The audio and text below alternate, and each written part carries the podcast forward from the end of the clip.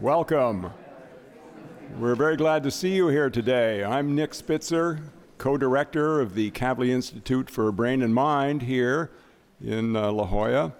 Uh, and uh, we have a wonderful program this afternoon. We're very happy that you're here to uh, uh, take it all in. Um, I want to say a few words about the uh, Kavli Institute for Brain and Mind as, as we start. Uh, in the uh, little over a decade that we've been in business, uh, we have been trying to bridge uh, across different disciplines associated with understanding the brain. And so, as you can see here, we are trying to uh, bring together people interested in cognitive science, psychology uh, on the one hand, with neuroscientists uh, and neurologists on the other hand, to bridge what has often been a, a set of silos, uh, separating the people, of course, all concerned with the same uh, subject. Uh, uh, and Rusty Gage, Fred Gage, here joins me as co director of the KIBM. Ralph Greenspan is our associate director.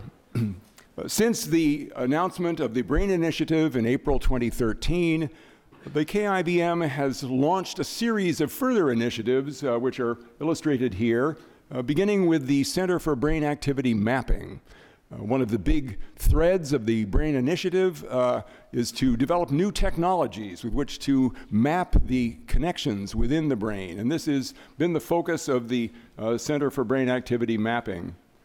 In addition, uh, Ralph Greenspan has reached north to Sacramento, to the legislature there, uh, and uh, achieved uh, funding in the state budget of the state of California for uh, CalBrain, uh, again, a neurotechnology program for the now entire state of California.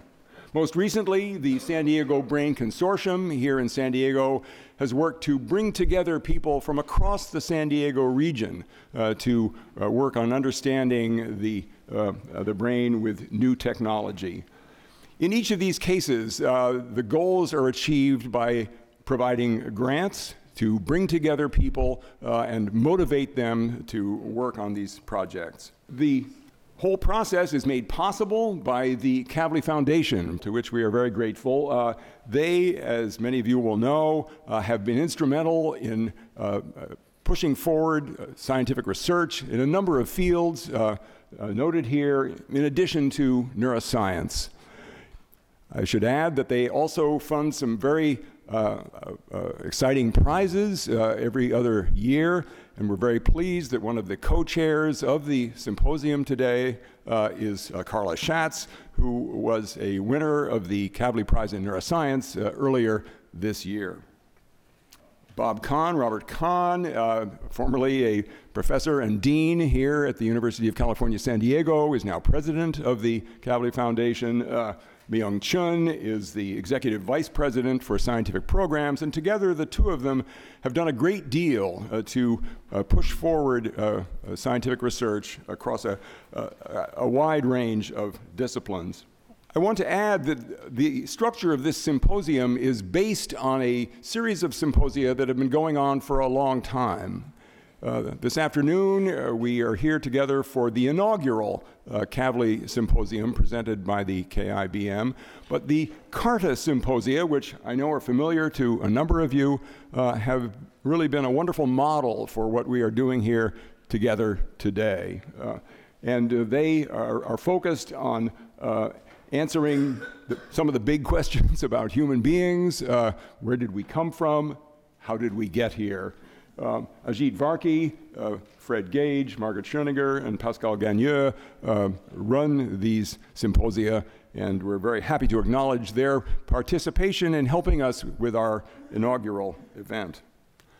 This brings us then to the program for today uh, the influence of early experience on the organization and function of the adult brain. This is a subject that's of great interest to everyone in the audience, uh, and maybe there'll be some reflection back on our origins at earlier times.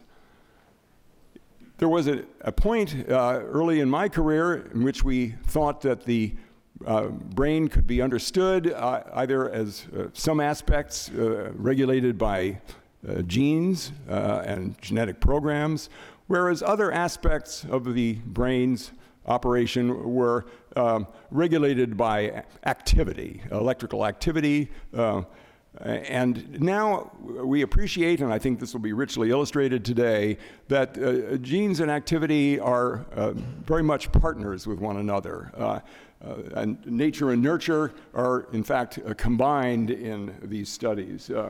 so here will be some of the questions that we will be addressing during the course of the afternoon.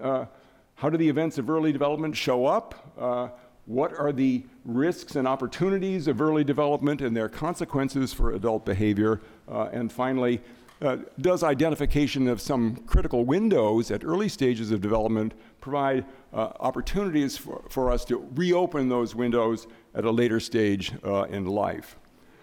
So, with that, I'll turn the microphone over to Terry Sejnowski, who will give us a brief uh, introduction for uh, the opening of the afternoon. We have a, a, great group here today of speakers and a wonderful audience, uh, so I'm really looking forward to all the talks. I uh, want to, first of all, welcome you on behalf of the Salk Institute. Uh, Rusty Gage, my colleague who is a co director of KIBM, and um, I'm also on the faculty here and at UCSD. Uh, so, one of the uh, great privileges of being here at the Salk was uh, the, getting to know Francis Crick.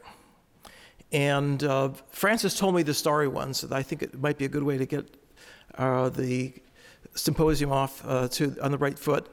Uh, he was giving a talk to a late audience, and the question period came up, and one of the ladies in the front row put her hand up and said, "Professor Crick." Could you tell me what's the most exciting thing discovery that's been made in neuroscience? And Francis thought for a moment and said, Well, I think the most exciting thing that I can think of is that neuroscience has discovered that the brain is plastic. And she fainted straight away. and that's really. Uh, that's really the, the crucial uh, mechanism for learning and memory is the fact that the, the brain really is responsive to things, experiences you have, and as you'll see, uh, not just during the day, but also at night. Now, uh, the, we've picked speakers to give you a, a broad spectrum, uh, all the way from the molecules up to uh, the, you know, the whole uh, coordinated central nervous system that is responsible for all the behaviors you have, all the thoughts that you have, and uh, the you know the, your hopes and aspirations. And that's really uh, again what francis was uh, trying to get across in his book the, the astonishing hypothesis. Another uh, incident um, this is uh, ramachandran uh, who is a colleague at now at ucsd uh, and is also a, a very very prominent neuroscientist. Once got a call from francis. Francis was writing his book and, and francis says rama I have just gotten back from my editor, you know, marked up first chapters, and she said that I ought to give it to a layman to read and, and get a feedback from a layman. Do you know any laymen? so we're, we're going to make an effort to try to get, make our, our, uh, the science as accessible as possible.